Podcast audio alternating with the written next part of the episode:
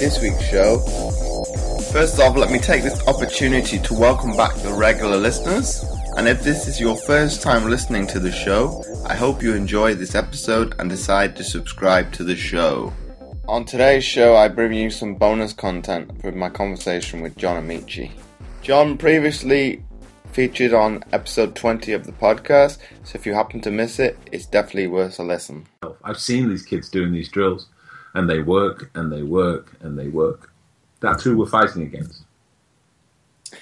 Well, like like you say, with the small communities in the US, it's uh, how would I put it?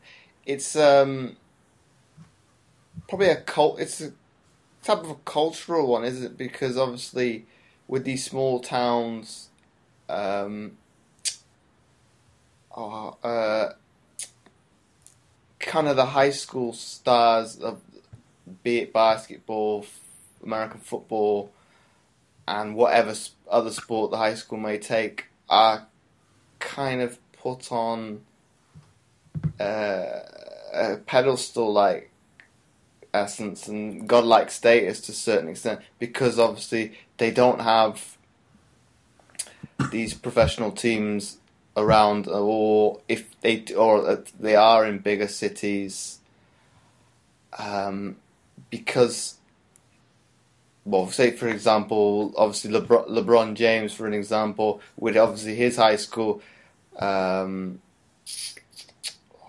high school name, but you you, you know which one I'm, I'm talking Yeah. about. Obviously, for the big games, they had to move it away from the high school arena to the uh, which university would it have been, or but away to a university campus arena because, it's so it popular. was- I mean, I'm so not popular. disputing that. I'm, I mean, I'm not saying it's the same level of popularity. It clearly isn't.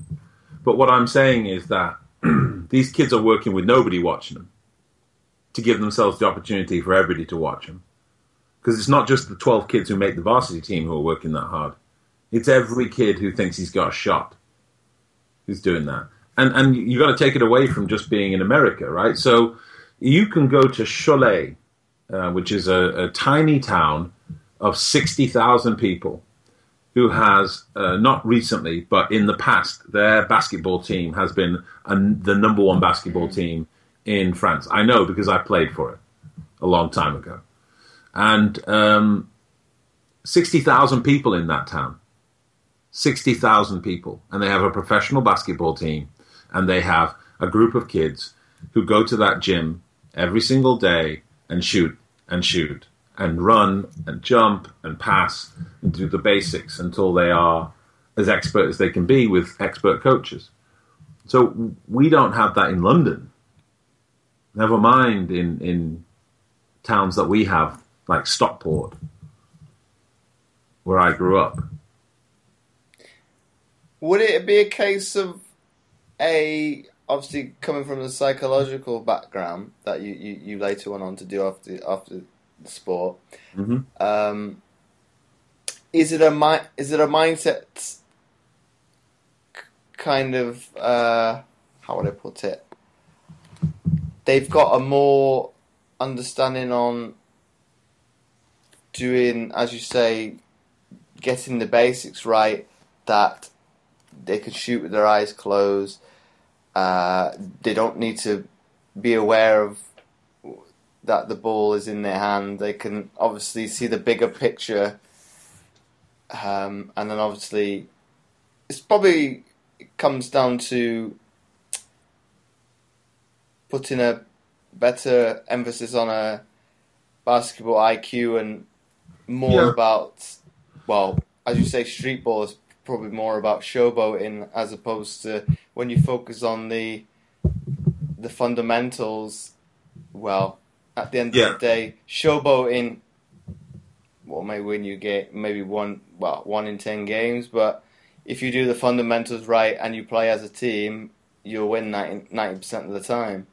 Well, I mean, the only thing that's going to win you stuff. I mean, all the all the extra bits, all the extra flair on your game is often out of necessity. some some of the most fantastic things I've done on a basketball court are things that I've thought, wow, I'll probably never do that again. And if I do, it'll only because because of this circumstance. I, I think in my entire career I've done one alley oop, and it was entirely out of necessity. The ball came to me on the fast break. It's coming up in the air, and I see a guy flying through, and I know if I if I stop, come down with the ball, and then go back up, I know he's going to batter it. So I had to dunk it. Most of the really cool stuff, and I didn't have a huge amount of really cool stuff that I did, but most of the really cool stuff that I did was entirely out of necessity. That's where flair comes from. All the you know the crossover stuff, all of this stuff, which is now fundamentals, actually, uh, started because it has a function. So you know, if I watch a player and I see him playing around with the ball for six seconds, you know, on the on the perimeter, doing amazing stuff with his handles, you know, all I think, um, I just think you've only got 18 seconds left on the clock now. Mm-hmm. I just think, well, probably less than that because if if it takes you your average of four seconds to bring the ball up the floor without pressure, it might take you six seconds with pressure then then you're bringing the ball into the, the target zone where you can either shoot or pass for a shot. And so let's assume there's been a little bit of pressure, so there's already 18 seconds left, and then you're going to play around with the ball for another six seconds, meaning there's 12 seconds left, which means that the moment somebody else gets it, you're in in a, like a red situation, as as we call it back in the old days, a red situation where where it needs to be either dribble to a shot or pass an immediate shot. You've now created a situation where your team can't run a play. So I don't know what's good about that. I, am interested in a, in a point guard who can come down the floor. And the thing is, people talk to me about this as if I didn't play with the number one and the number two best point guards in, in NBA history, which I did. And both of those guys were no nonsense. Even Mark Jackson, a guy who loved himself a between the legs pass, that man loved himself a behind the, the behind the back pass what people didn't realize, that was just his regular pass. He'd done it so many times that for him, it was no different. He was not looking to impress the fans. It was simply for him the easiest way to get the ball from A to B. And he would never handle the ball more than it needed to be handled. So if he knew he could take one, two, three dribbles, get to half court, make a pass that started the play, make a cut that drove through, then he knew his job was done. If he knew there were six seconds left on the clock and it was up to him to penetrate, draw the team, and dish, then that's what he would do.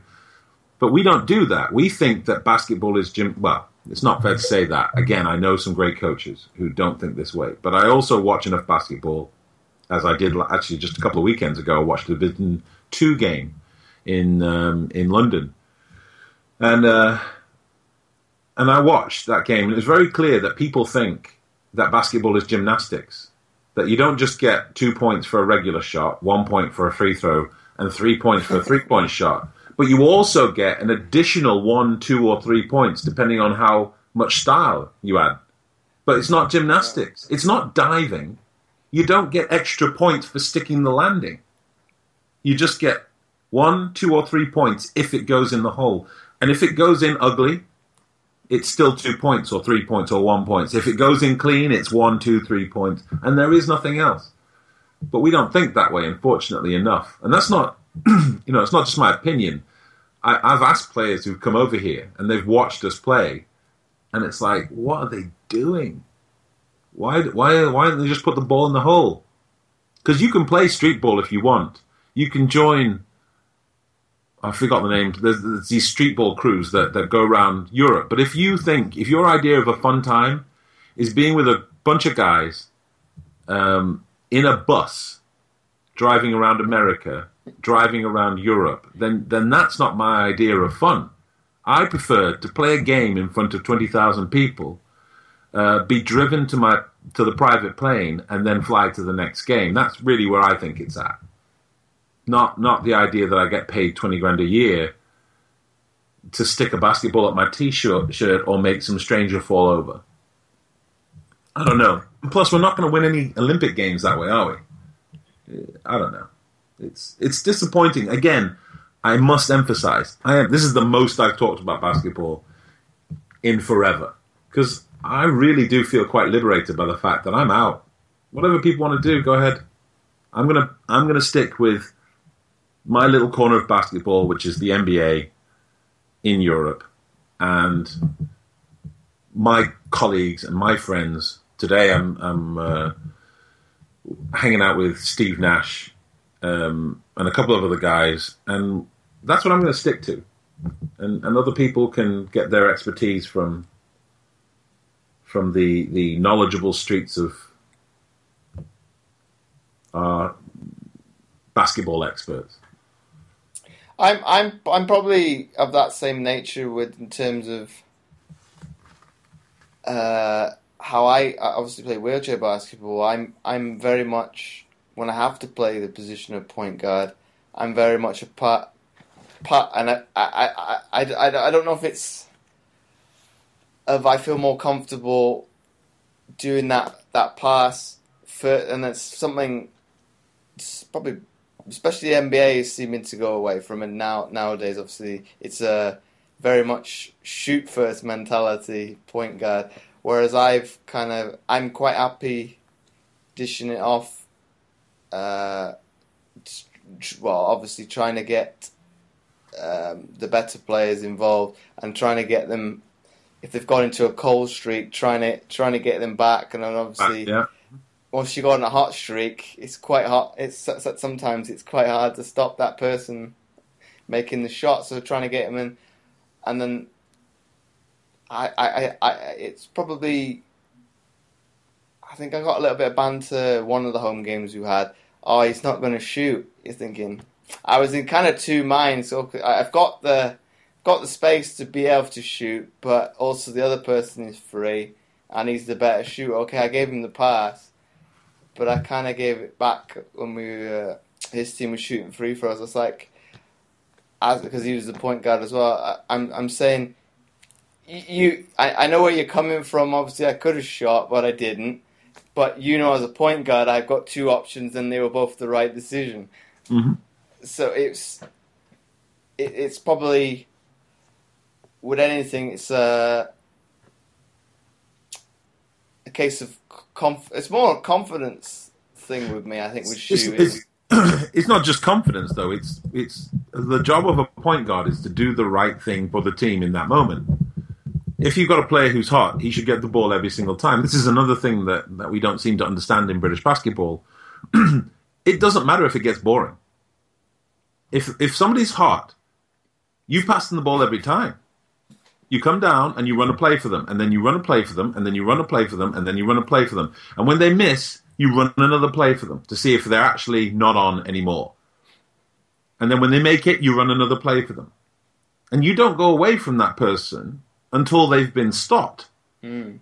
I don't understand people. You see this guy, he makes a three. Then he comes down, it's a driving layup. And then somehow the rest of the people on the team are all a bit jealous. Oh, when's my turn to shoot? It's like, no, no, no.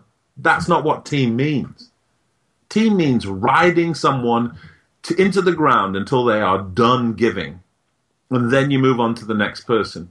Until they stop him, you keep going back to him. I, I mean, this is a fundamental thing, even in this basketball game in America that people seem to think is greedy. I remember playing a summer league in, oh my goodness, it's California somewhere, I, I forget, uh, Long Beach. Long Beach Summer League.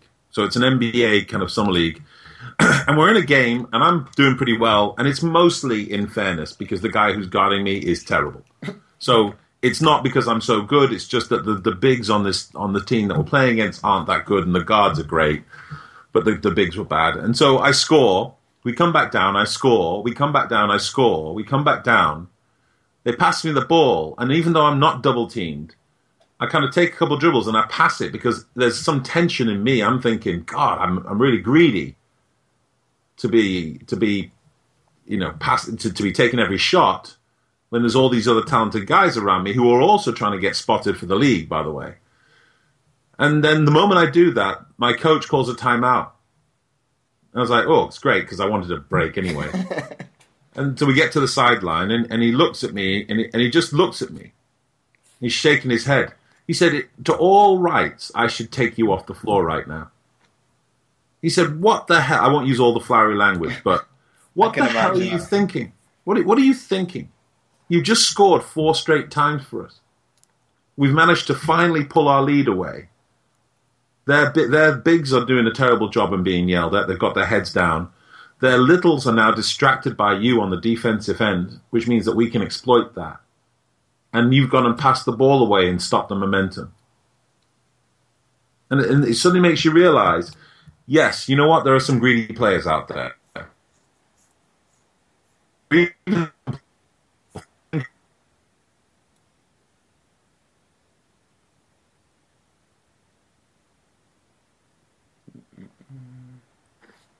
well who never seem to be without the ball when they should be. Well, on occasion, I'm sure, but just to stop you much. there, John. It froze for about 20 seconds. Can you back up five yeah, seconds? to what? Uh, it was the point about uh, being greedy, and as as yeah. players should um, probably take more emphasis on. Well, it's I think it's one of the things that our coach brings up. It's for the defense to make you go to plan B. If plan A is working, you stick with it. That's exactly right.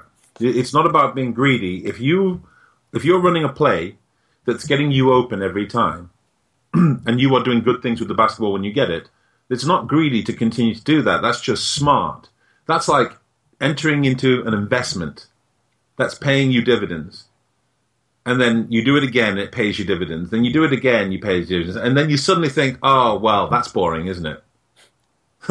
no, it's not boring. It's fantastic to get that dividend every time. So don't change it. Keep doing it.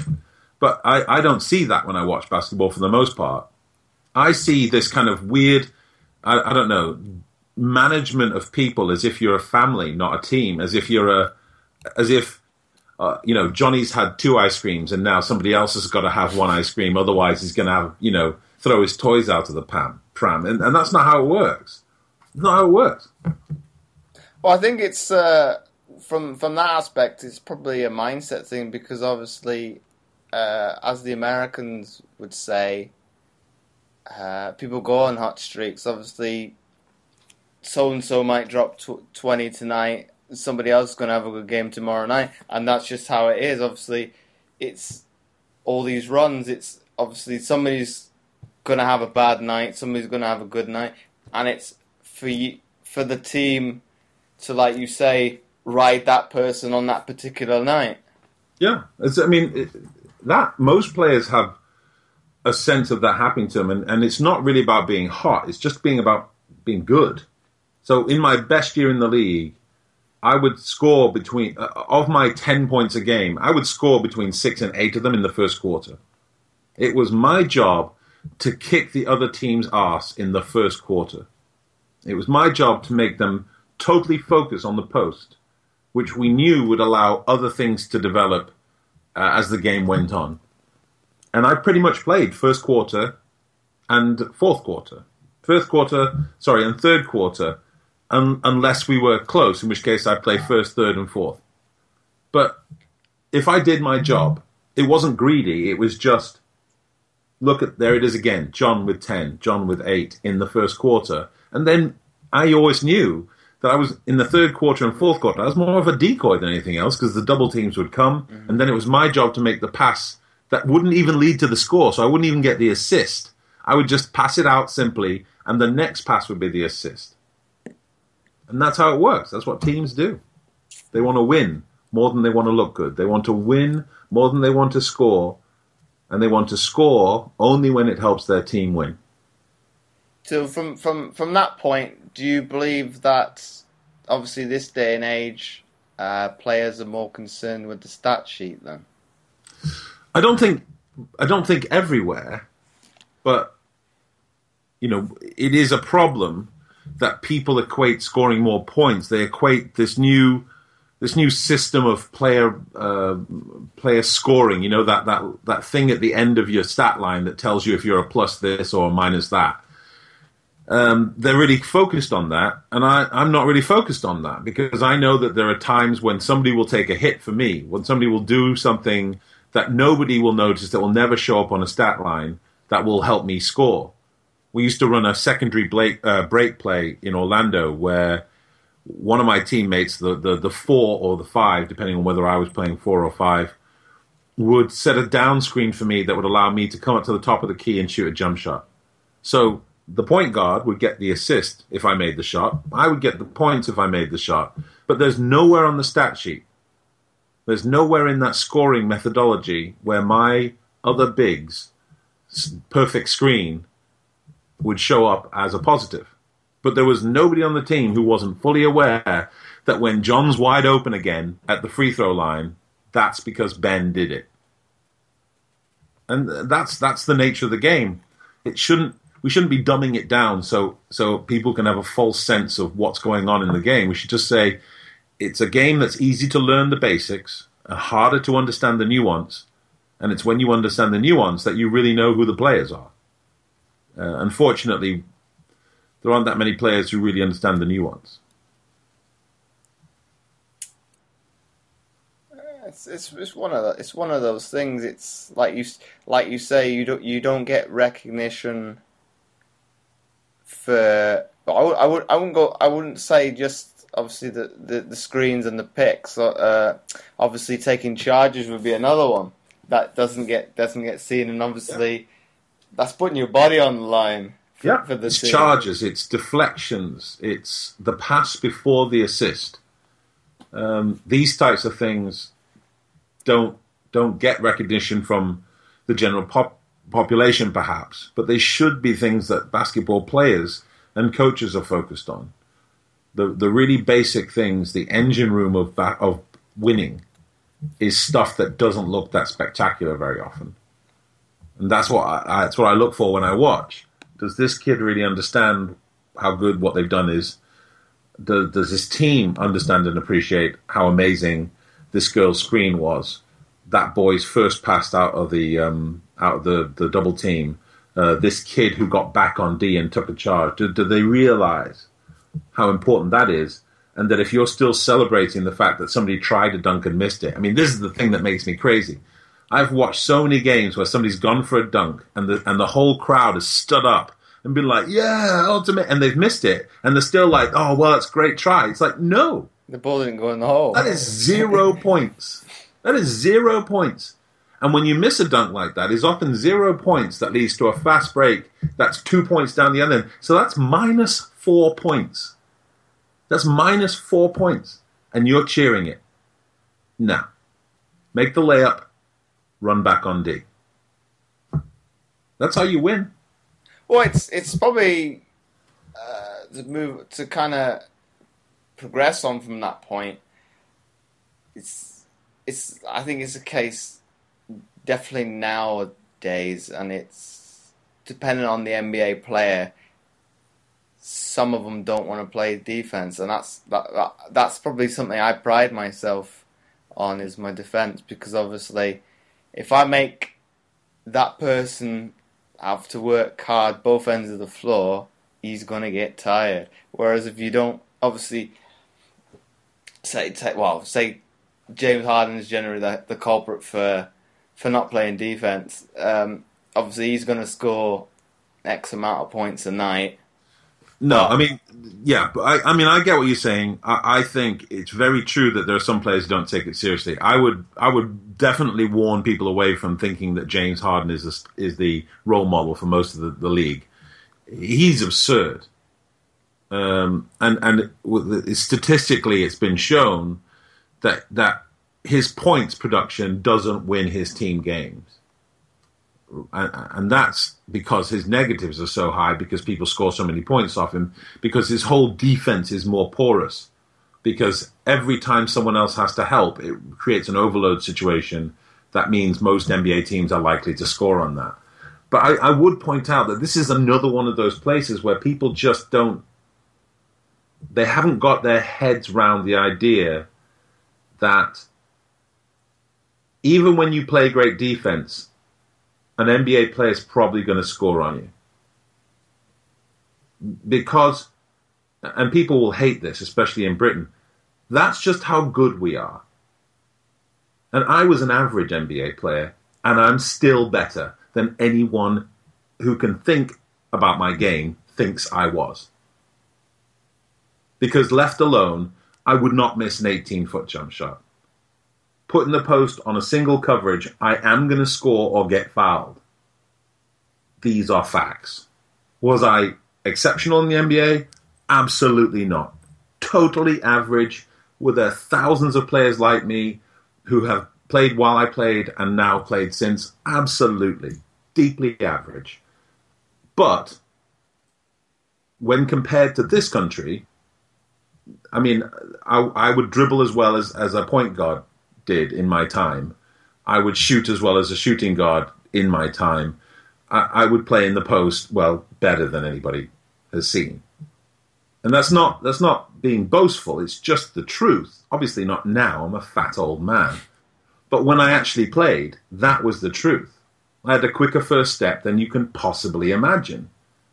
And it was interesting. It was only when I came back and started doing summer camps while I was still playing that, that it started to clue into people's minds. Holy smokes, he really is, for a man that big, unbelievably fast. And I was averagely fast for the NBA. So imagine what it would be like playing against a guy who was actually good. Mm-hmm. Terrifying. And I was also a terrible defender. This, you know, the evidence is out there to show this. But I was really lucky in that I played with great defenders. I played with Yao Ming. I played with Ben Wallace. I played with guys who could stop people at the rim. And my only job was to direct them to those guys. uh, uh, but so defense is it's not that it's not an emphasis. It's just that even when you think you've got it right, I mean, I don't even remember who it was. The oh, uh, Eastern European guy. I can't remember his name, but he played for Cleveland. Um, big tall guy. Big one. I, I, I won't remember. Ilgauskas. Ilgauskas. Yeah, yeah. I remember playing against him, and in the first quarter, he's got 12 or 15 points on me. And I'm like, I'm in his grill. The only thing I can do is kick him in the nuts. That's the only thing I can do to stop him. There was nothing I can do. Quite literally, I'm in the right place every time, and he's still scoring. And it just, it really clarified in my head. It's like, wow, you can just have days where if somebody's really focused, and you maybe have not been. I, I thought I was, but maybe I, I wasn't as focused as I need to be. They will come and bring the fire, and boy, did it happen. And then you'd have days where you'd get that back. Uh, I don't think I ever got it back on Ilgauskas, but but like but like you say, they're they're at the top of their game, and and, and like uh, like like you say, is they're gonna they're gonna score probably about what, what would we just less than 50 i mean just less than 50% of the time it's just it it it on those days when it is 50% it feels more like 100% and when somebody's shooting 45% against you you know you're in trouble. And so you've really got to push people to like 40% and that requires that you do so much right and make no mistakes. Um, because there's a spot for every player. I knew the spot on the left block that if i caught it there you're dead. You're gonna foul me or I'm going to miss an easy one, but probably you're going to foul me. That spot on the free throw line extended it, you know, a bit further out, maybe 18 feet, where if I caught it there off that down screen, I'm gonna I'm gonna score this. And there's lots of shots in between that I might not make uh, much regularly, but that one I'll make. And every player is like that. Kevin Love's got that spot for the kind of all star caliber people. LeBron James has probably got that spot everywhere. But then even the guys you think are average, or people think are average, they they've got their spots too. And if you if you allow them to shoot it from that place, they're going to kill you tonight. It's I mean it's it really is an amazing league from that perspective, in that you just get to see people who you know have worked on these one or two particular skills. And if you let them do those skills in the places where they're most comfortable, mm-hmm. you're going to lose. And then, obviously, I had a question for you uh, coming going back to the early days, mm-hmm. um, what was your initial catalyst for that initial first picking up the basketball at age seventeen? I mean, there was nothing kind of magical or amazing, really. It was simply that I was walking down Market Street in Manchester, and uh, some guy asked me if I wanted to play basketball. Well, he didn't ask me if I wanted to play basketball. He told me I'd be great at basketball. And it was the first time in public anybody had ever said, I could be great at something. It was the first time outside of my family members where somebody had said I'd be great at something, and so I was kind of intrigued. You know, it's like I can be great at something. All right, all right. Because I'm, I'm I was never really big on exercise. I was never really big on sweating or running or anything like that. And so, had I probably known a bit more about what was involved in basketball, I might have said no. but but fundamentally, I got lucky. I ended up in a position with a, my first coach was a guy called Dave McLean. Actually, he still coaches a little bit in Stockport, I think now. And um, he started me off, and it was nothing to do with the sport really. It was the people I was surrounded with. Mm-hmm. A group of a group of guys who are still my friend to this day. We still have a, a, a standing Wednesday night play. I, am not in Manchester anymore, unfortunately, so I can't do it. We still have a, a Christmas party that we all go to every year. Um, super supportive group of guys who made me think that maybe basketball would be interesting, not for the sport, but just for the camaraderie. It's, it's, like you say, the camaraderie. It's, it's a bit like that with all the team sports. It's obviously a little bit like a small family, and obviously, when it comes to game time, you're going to look out for quote unquote your other family members. Yeah, I'd agree with that. I think it's you know some of my best experiences are playing with people who weren't necessarily my friends. Like I would not have chosen to hang out with them or have dinner with them, not because I didn't like them. They just you know it's 15 people. You're all quite different, and maybe these aren't your best peeps. But the moment anybody touches them, it is very much like a family in that you can have a heated argument with your sister or your brother but the moment someone else tries to pick on them, that that all ends, mm. and immediately it's a united front, and we will kill you. Do not ever touch my family member. I'm allowed to yell at them. I'm allowed to have a go at them, but you can't. And I had some amazing uh, times with teammates who weren't even the kind of people I normally hung out with a great deal. Some of them were, some of them weren't. But the moment the pressure came on from the outside, it was like, no, do not. That was a hard foul on him you do that again, you're going to be on your back, and and you you, you just kind of came together. And then I'm I'm I'm assuming you've had some trials and tribulations along the way, from obviously starting out at age 17 to eventually, as you say, reaching the impossible, making the NBA. What of what are some of those? Obviously, the point I'm trying to get to is what are my, my, mental toughness and mindset is a massive thing that's it come is. about this day and age. Have have looking back on it, have you kind of used some of those strategies along that along that career? I have. I continue to. I mean, I, I, I was pretty focused on the minutiae. I think if you want to do remarkable things, the thing not to do is to look at the future and kind of marvel at it and hope that if you've got a big plan, a big goal, a big a big vision, that'll be enough. And I focused on the details. So uh, I've got a thing called, uh, you know, a, a, it's not really a theory, but it's kind of a, a platform called uh, Pay the Fee, mm-hmm. Focus, Effort, Execution. I did a video uh, on it with um, Hoopsfix, and in fact, I'm doing another one now with the NBA. Um, and that's what I think is the key of is to great success. It's paying the fee, focus, effort, execution. Every day, every moment, every aspect of your life, a, a laser-like focus on what you need to do today to achieve what you want to achieve. If you've got this big vision, how does the little things I do? How, when my alarm goes off, do I choose to press snooze and waste eight minutes, or do I get up right away? Do I shower right away, or do I potter around?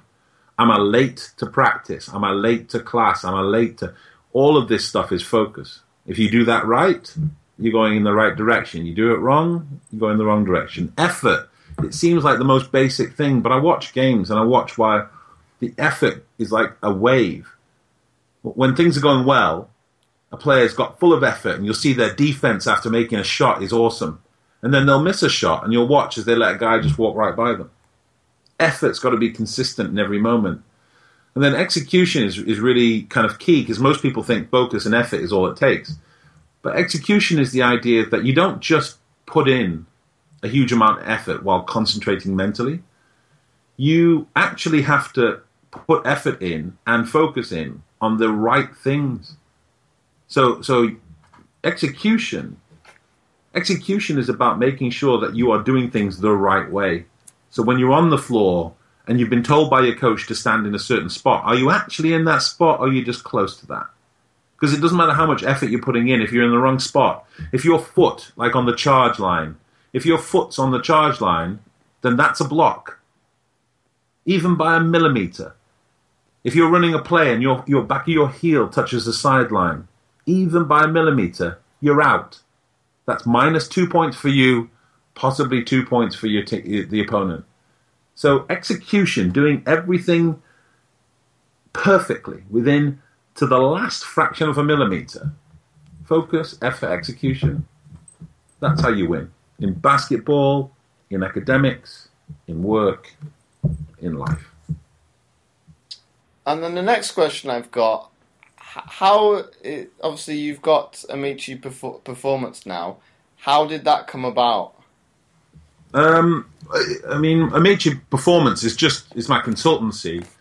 We're not big. We're only about six people. Um, it's what we always wanted. It's what I always wanted to do, and now I've got a group of people around me who are super keen on trying to do the same things. We're interested in human performance. We're interested in people being the very best they can. Uh, we work a lot in workplaces. We do work a little bit with sports and sports people, but we work with security services, intelligence services, uh, education, you name it, to try and make people as as as as great as they possibly can be, using some of the principles I've talked about before and some other psychological techniques. Um, we want people to be the greatest leaders they can possibly be. We want them to be uh, the best members of teams that they can possibly be. Uh, we want them to be as well and happy as they can be whilst doing things that are quite difficult, which is what work and life and academics are. They're quite difficult and sport, quite difficult. So, so you, you've got to be able to keep yourself well and happy and kind of not lose your mind whilst you're doing these really difficult things against all this challenge. Um, it's what I always wanted to do, so I studied while I played, and at the end of it, took six months off, drank a lot of wine, and um, and then started my company. And then I was obviously reading your website for research purposes before I came in and spoke to you, and came across uh, across the methods or approach of sports care, or I don't know yeah, how yeah. you would term it. Uh, can you explain to both the listeners and viewers what this program consists of? Well, sports care is, uh, I mean, it's not one of our it's not one of our flagship programs, I suppose I'd say. It's, I mean, it's really detailed and intricate, but the fact is that most people just aren't that interested in, in being that good. So we, we've done, we've worked with a few football clubs, um, a couple of foreign um, Olympic uh, associations, not not the British one. And sports care has two sides to it. One side of it is the community side, where we try and help people. There's something called sports for development. The idea that you do sports in communities to I don't know, reduce obesity, increase school attendance, um, help with racial tensions in communities, whatever it is. And so there's a science to making that work, and that's what the sports care kind of community aspect does. It helps people understand how how to create a program in a specific community that will deliver the outcomes they want. And then sports care elite, that's different. That's the one that works with uh, elite sports people or elite elite track sports people. So I've dealt, I've worked with people who are in football academies and in in the Premier League and playing other professional sports who just need um, a program around them that helps them develop as a person whilst they're developing as an athlete. Because um, I think we've seen the consequences of what happens when you develop as an athlete, but not as a person. You end up with people who drive their cars at 200 miles into an hour into bridges, and you end up with people who throw people through plate glass windows, and you end up with athletes who are drunk the night before a game and fail, um, you know, doping tests, and and and and and and. So the, those two programs are aimed to try and two different solutions to two different problems. Okay. And then it was a question I brought up with a previous podcast guest, uh, Dr. Brett McCabe on I asked him obviously we've got this notion in Britain of uh, participation in primary schools and he was saying obviously participation doesn't really exist because somebody at the end of the day is taking school, be that a parent, another child. So from what I what I was took on from that is obviously he was saying it was more coaching and coaches to look at developing players as opposed and say teachers developing people into different roles if they're not very good at the sport or as the ones that are more competitive developing them so they can obviously progress on that pathway further up. And it was just to ask what your take is on uh, that view within with the government putting more emphasis on participation within primary schools? I mean, I think broadly participation in sport can be a good thing, uh, but I think more than that, participation in physical activity is a good thing. I don't think it has to be the shape of sport in primary school. There's loads of stuff you can do with kids in primary school age that has nothing to do with basketball, but builds the preliminary skills of basketball, whether it be just playing catch, whether it be dribbling without any sense of of um, having a hoop to score in, but just dribbling in a way that's creative and fun. Whether it's simply being out there and telling kids run around. I want to see if you can run as fast as you can, uh, playing tag or whatever. All of those have physical precursor elements to being good at lots of different sports, whether they be football or basketball or whatever. I'm just not that worried about kids playing specific sports. I don't mind a bit of competition. Competition is great. Um, it's all right to, to introduce winning and losing, even at these early stages. The reason we don't do that is not because winning and losing is bad for kids. It's because winning and losing badly handled by coaches is bad for kids. And it's much easier as a coach to say, everybody wins, let's go have a juice box, than it is to say to one group of kids, who are really elated because they've just won this game of mm-hmm. tag, basketball, football, whatever. To say to them, all right, I know you're very excited and this has been great, but if you look over there, there's a team of people and some of them are not very happy, some of them are a bit upset. What might we do about this? Maybe we should go over and say that they did a good job and maybe they'll be better next time. All of this takes a level of sophistication that I don't think is too demanding, frankly but there's a lot more effort than some people want to put in. And that's why we don't, that's why people are pushing this thrust for no competition. Because it's easier to say, yay, everybody did great. Now go over there and, and, and sit down again.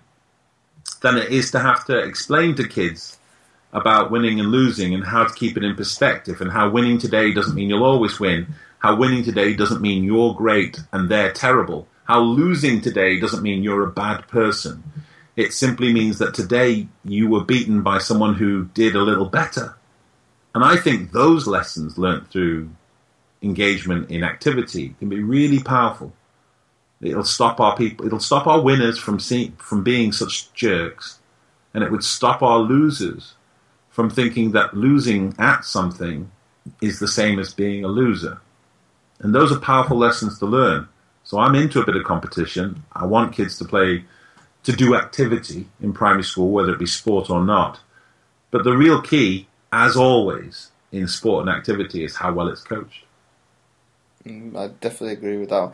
And in terms of when you you, you say, uh, obviously, with participation, it's good, obviously, because it teaches, well, it teaches fun the fu- fundamentals of the game. Because obviously, there's no wi- winners and losers, and obviously, as you go on to say, it's it's the root probably the root cause is probably the coaching that is to, to a certain extent to blame as to why the government has probably maybe gone down that route, and to kind of go on, on my point would be. Um, I'd have to come back to that. But um, oh, it'll come back to. It'll come back to me. Um, and obviously, the f- next question I've got is obviously there's this misconception between coaching and, and mentoring. What is the difference? Um, fundamentally, coaching is more directed than mentoring. Uh, coaching requires that um, young. Well, it should require that your the people being coached, either the young people or the coachees, should bring something to the table in terms of self-directed learning. They should be able to indicate what they're interested in, what they're not interested in. They should be able to input into their experience, but it's primarily the job of the coach to direct the learning, to, to create the syllabus, to to um, create the lesson plans, and to deliver them with a great deal of authority. Not all the authority, but a great deal of authority. Mentoring is the opposite mentoring is that that the co- the the mentor is a is a, a knowledgeable, uh, uh, informed, um, interested, engaged party. But the real onus and emphasis is on the coachee, is on the individual who wants support to come to that person and to say to them, these are the kind of things I've been thinking about can you tell me your reflections on how I might improve this or stop doing this or work on this? So the, the learning is almost, it's not entirely, but it's almost like it's flipped from coaching. Whereas if coaching is 75% is the onus of the coach to deliver a learning syllabus, in mentoring, 75% of the onus is on the, the mentee mm-hmm. delivering the coaching syllabus. And, and the responsibility of the mentor is to simply be um, a wise backboard. So when you throw your, your ideas at it, it, it, it, bounces them off in a way that's useful, helpful, okay. illuminating. And then obviously on your website, you go in to talk about a little bit more about bespoke versus organic coaching. Can you explain that briefly? What you mean by that? Yeah, I mean, for my purposes, people need to know probably that, that I don't I don't do any coaching of sport except for in the summertime um, with with some camps. So when I'm talking about coaching, I'm talking about the the art of talking to each other to improve your performance in work or in or in sport sometimes.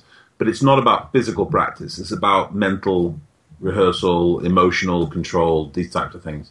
So bespoke is the idea that you come and, you say, here's my 25%. I need to work on this. This is what I, this is why I'm hiring you to work on these 10 things. I may come to the table and say, well, I think there's two more things that are important to add to this at some stage, but fu- fundamentally, we're working on the things that you want to work on. That's the bespoke part. The organic is the idea that sometimes somebody comes to you and they say, um, things are just non-optimal. Um, it's just not. My life is not as optimal as it should be. My work isn't. My relationships aren't. My sport isn't. My media pro, whatever it is, these mm-hmm. things just aren't where I think they could be, and I want to talk about how I might improve that. And then it's then it's it's not quite it's not therapy, but it's almost like it's just it, it could go anywhere depending on what you need. It's kind of cool, actually. I really enjoyed that type of thing because every day you don't know what you're going to end up talking about. It could be could be that you start off talking about this problem at work, and then you suddenly realise that it's something to do with an experience you had ten years ago, and that's a real, it's a really helpful breakthrough. Well, it's definitely a good one with obviously with psychology because obviously, what was it? Uh, mindfulness and mindset you like you said, the, you've got this problem you perceive as the cause, but it might be a, something else in well in the not distant past or something as a, a childhood. What was the root cause of the problem you have now? Exactly right. You never know. I mean, some uh, sometimes people think too deeply about their past and and and and it being the cause of everything. Sometimes it's just what you're doing right now that's the problem. But I think it's useful sometimes to be able to examine the cause of, of some of your behaviors. And as you said a few times, mindset is really key because how you think dictates how you act. How you act um, that dictates how well you do.